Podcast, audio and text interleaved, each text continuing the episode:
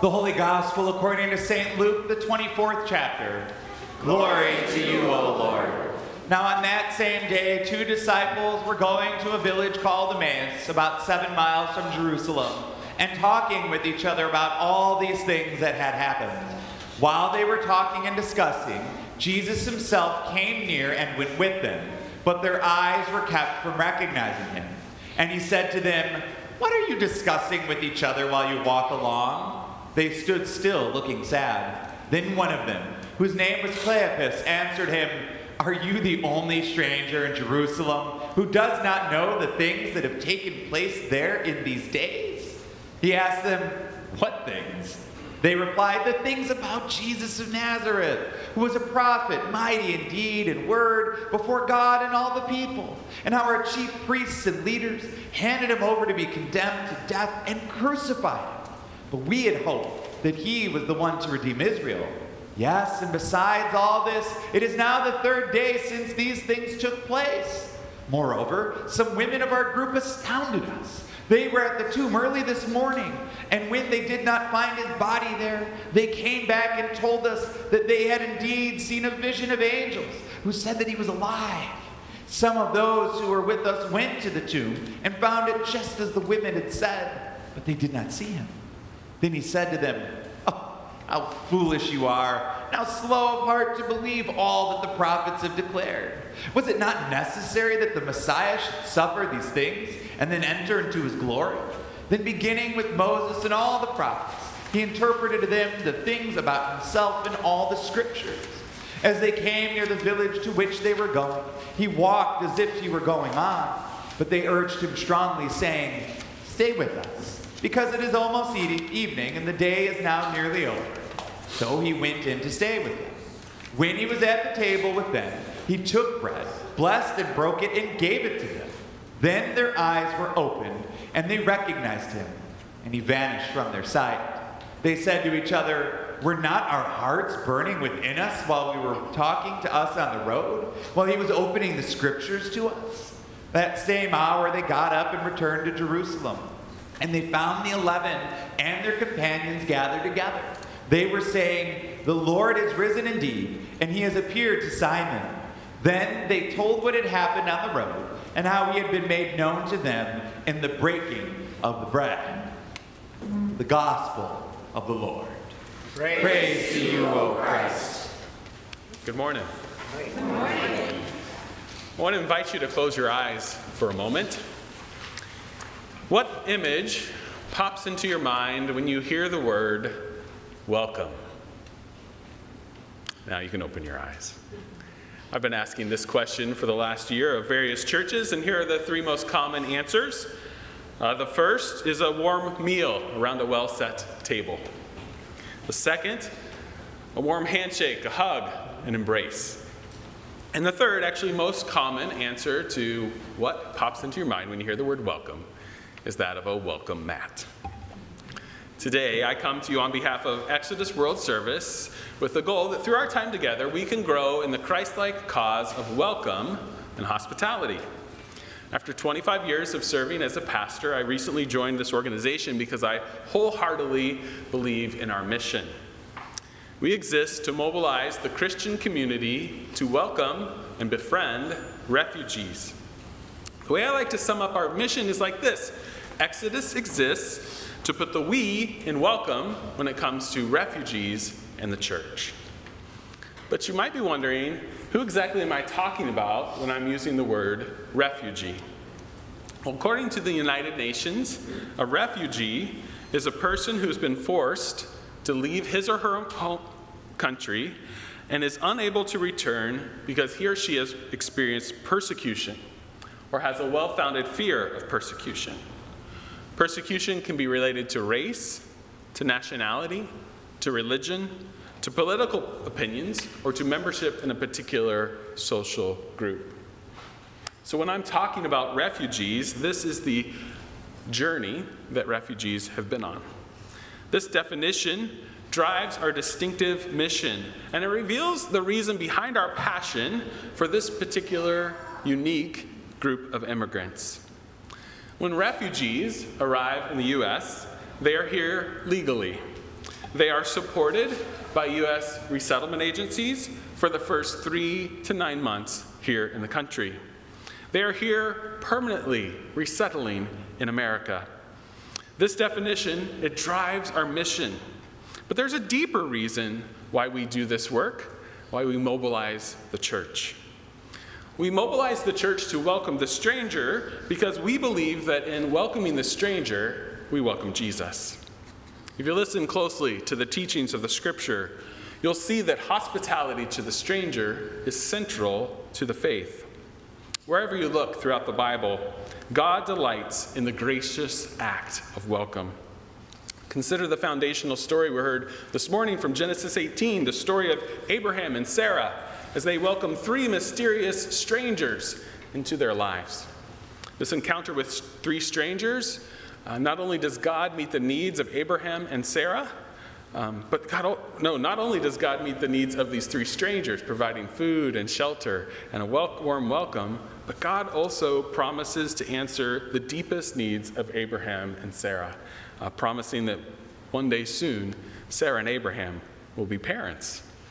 This promise is made in the midst of two fellow sojourners doing what the author of Hebrews suggests that we followers of Jesus do show hospitality to strangers. For by doing so, some have shown hospitality to angels without even knowing it. So, welcoming the stranger is central uh, to following Jesus. Think about today's gospel text. The transformation of the disciples' perspective about who this stranger was happens in the midst of an act of welcome and hospitality. They invite this perceived stranger into their home, and it's in the moment of the breaking of bread that the, that the identity of Jesus is revealed.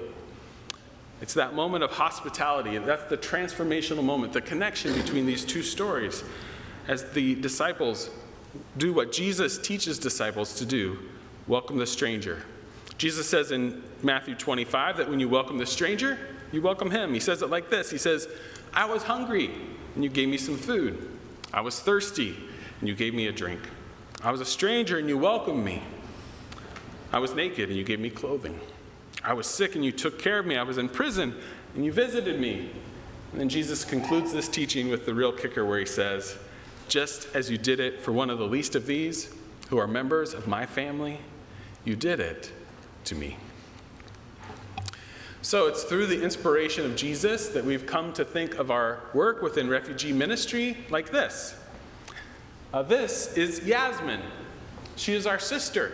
And we, when we give food to Yasmin as she spends time waiting in a refugee resettlement camp, we give food to Jesus.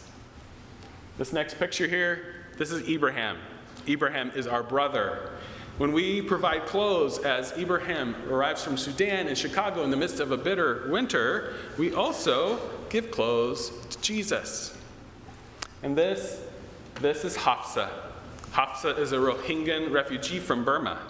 When we visit her in her new apartment and set up all the things she needs to make that house a home, we also visit Jesus. To move deeper into the mission of Exodus World Service, I invite, you to watch this short video. A real big spiritual and important part of my life is to be a welcoming person. My need was there to connect with other people coming from different countries. Exodus, they provided that for me. Exodus's mission is to mobilize the Christian community to welcome and befriend refugees.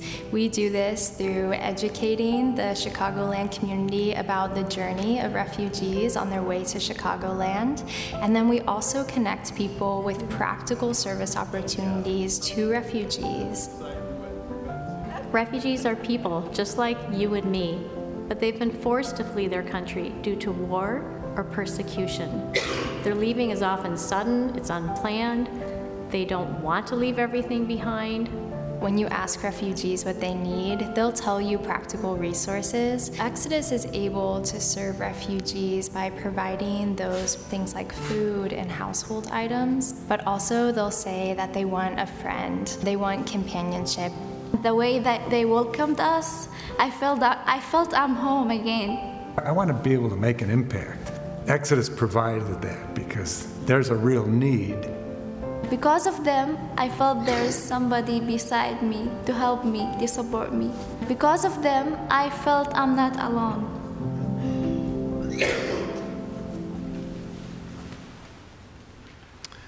I love that video because it's through the testimony of volunteers like Rick and refugees like Ola that you get to feel at a real heart level the power of a warm welcome. But you might be wondering just how many refugees are there in our world today? Well, Ola is one of 27.1 million refugees in our world. With international conflicts mounting in places like Ukraine and Syria and Sudan, that number is growing quickly. In fact, it's growing at an astounding rate of 40 people every minute. One of the reasons that that number remains so large is that only 1% of that 27.1 million are resettled into a new country each year. Because of a sluggish global welcome, the average amount of time that a refugee spends waiting in a refugee camp is 17 years. 17 years waiting to be resettled into a new country. Now, these numbers are quite heartbreaking, um, but I don't want to just blow by these numbers. I want us to sit with the reality of the world's global refugee crisis. I want to allow those numbers to sink in a bit. 27.1 million refugees. These are the people that have been at least recognized by the United Nations as refugees. Um, that's a conservative estimate. There could be as many as 100 million refugees in our world. The other number, 1% resettled each year because of a sluggish global welcome, waiting an average of 17 years. As we sit with those numbers and wrestle with those numbers, my hope is that the next thing that pops into our mind is what can we do? How can we as the church respond to this reality? So, one of the easiest ways to get involved upon the resettlement of refugees is to uh, gather, collect, deliver, and set up one of our welcome packs. A Welcome to America pack. If you think back to that uh, short video, it was Rick and his wife Gail that were the Exodus volunteers who mobilized their local church to collect a welcome pack for Ola. About $700 worth of essential household items that were gathered, delivered, and set up uh, the night before Ola arrived in our country. These delivery teams are the groups of people who develop relationships with refugees upon their arrival. And in this case, it was Rick and Gail who helped pave the way for another Exodus volunteer a woman named Brenda, to help Ola more fully acclimate to her new life in Chicagoland. Brenda is one of our new neighbor volunteers. New neighbors engage in a variety of ways befriending refugees, serving as mentors to children, assisting adults to practice conversational English, or helping an adult to study for their citizenship exam. I first got involved in Exodus about a year and a half ago as a new neighbor. And it's within these relational exchanges that the core values of an organization like Exodus are revealed. As followers of Jesus, we are called uh, to mutuality in our exchanges, in our interactions with people, particularly from other cultures. We are called to, to practice the ministry of presence, to simply to show up, to be present in the midst of challenging times. And we are called to demonstrate the character of Jesus, the welcome of Jesus.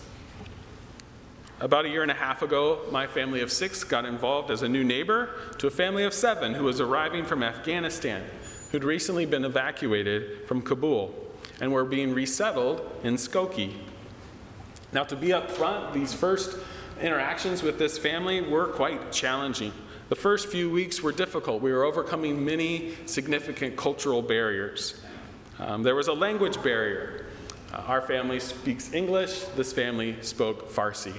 There was a cultural, a religious barrier. Our family has grown up within the Christian tradition, this family grew up within the Islamic tradition.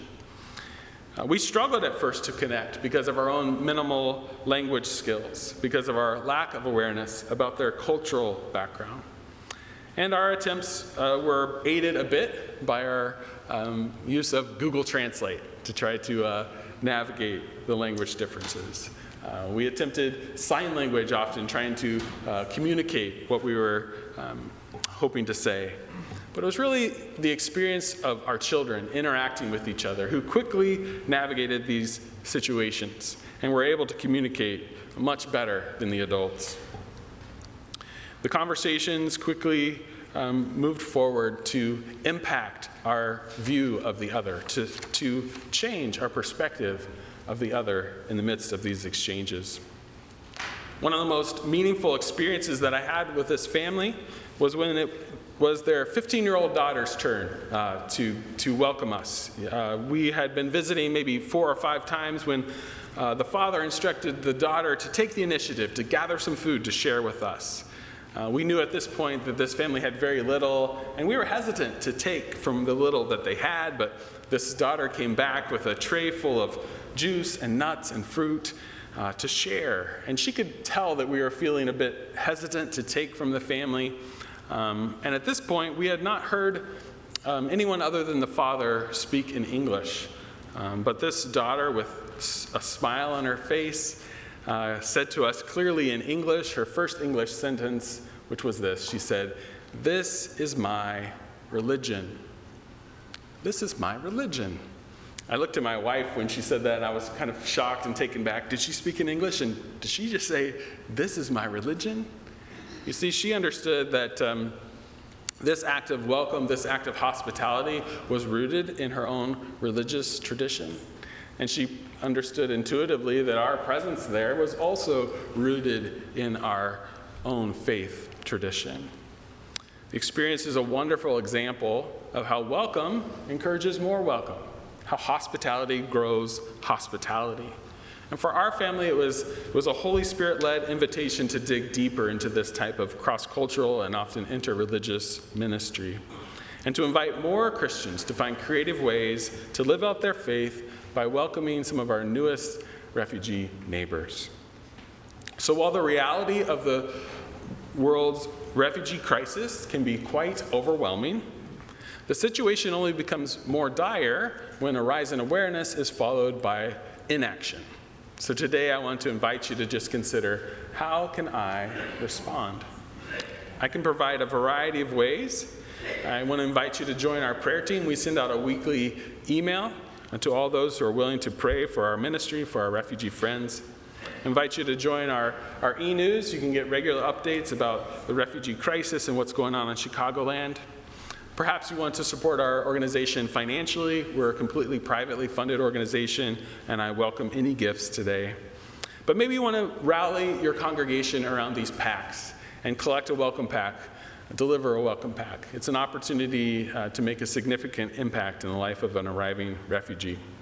Perhaps you want to go a little bit deeper to understand, particularly, the refugee's journey and how that um, journey has played out well, I invite you to come to the uh, simulation on May 7th and to put yourself in the shoes of a refugee, to think about the variety of choices that they've made along their journey, and to grow in empathy and discernment around actions on behalf of refugees. There are all kinds of ways to make a huge difference in the life of refugees. So, whatever that next step is that you are feeling led to consider, may you be inspired by the Holy Spirit to work together and to partner with us to warmly welcome refugees as God has welcomed us.